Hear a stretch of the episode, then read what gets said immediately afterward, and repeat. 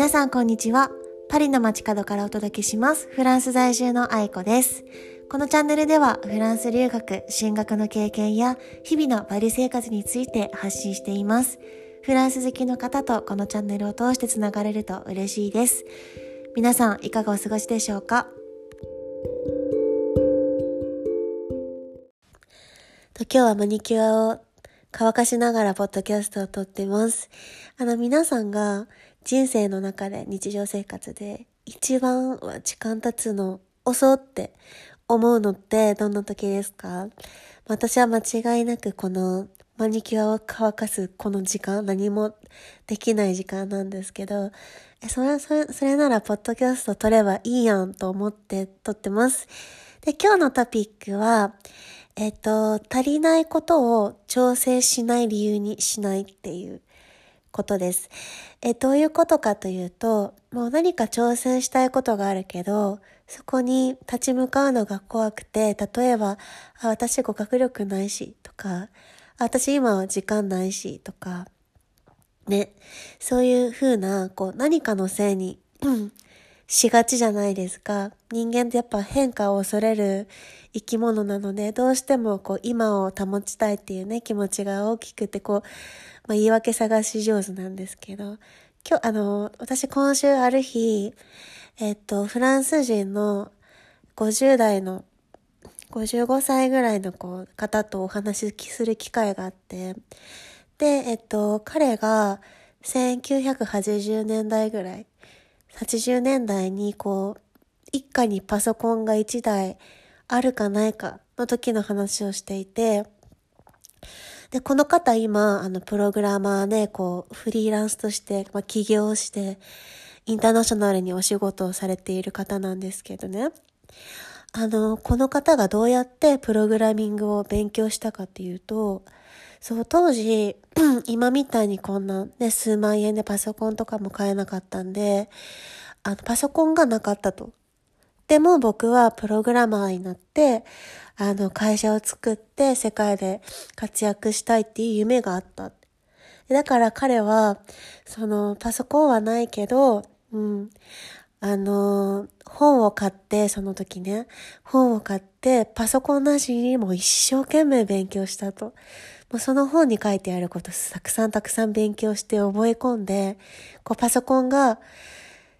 買えるようになったらすぐにもういろんなことを始められるような準備をもうできることは全てしましたって言ってて、わ、すごいなって思ったんですよ、正直。今私たちってパソコンがあるのは当たり前じゃないですか。で、なかったらパソコンないしって、ね、そのプログラマーになりたい。でもパソコンがない。あ、じゃあ難しいかな勉強するのってなりそうなんですけど、こう、なんだろう。ないっていうことを理由にせずに、できることを一生懸命考えて、そこに100%注ぐってね。で、その方が言ってたんですけど、その方のご友人が、まあ、すごくピアノを弾けるようになりたいって言ってて、まあ、それもまた90、80年代とかの話で、で、彼はもう全然そのピアノとかを持てるようなお金がないと。だけど、どうしてもピアノを弾けるようになりたいっていう夢があって、で、その方がしていたのが、こう紙を用意して、紙に、あの、ピアノと同じようにね、鍵盤を書いて自分の手で、お絵描きをして、で、楽譜の読み方を自分で勉強して、で、楽譜を、その、用意して、ピアノはないけど、その、自分が書いた手作りの鍵盤の紙で、たくさん練習した。もちろん、音も出ないし、まあ、その、ピアノの鍵盤を 押す独特な感触とかもないと思うけど、この位置感覚とかね、そういうことをたくさんたくさん勉強して、で、ある日ようやく念願の夢のピアノをお家に迎えられて、で、そのこれまで勉強してきた自分でね、自力で、その時の経験を活かして、また自分の、まあまあ、いき、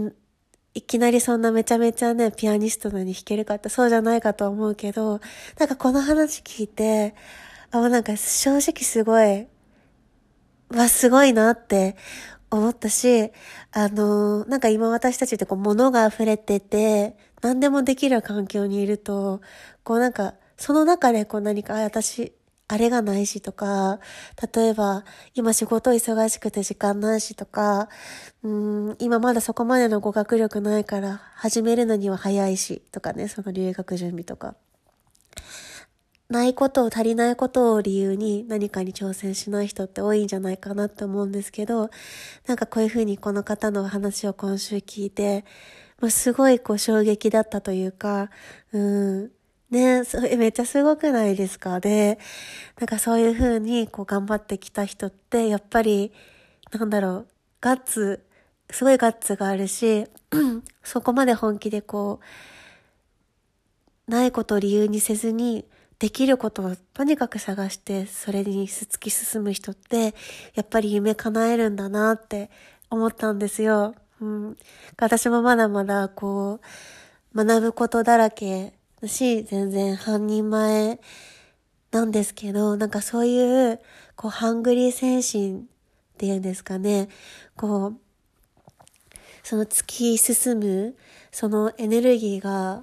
にすごい感銘を受けて、ちょっと今日はその話をシェアしたいなって思いました。うん。なんか皆さんもこうやってこう何か大きい目標に挑戦するときに、なんか壁ってきっとあると思うんですよ。だけどなんかそれを、あ、じゃあできないっていうふうに思うんじゃなくて、こういろいろな考え方をして、違う方法だとか、自分が今この環境でできることをして、こうチャンスを最大限に活かす方法を考えるのもすごく大切だなと思った出来事でした。はい。じゃあそれでは今日はこの辺で皆さん素敵な一日をお過ごしください。ありがとうございます。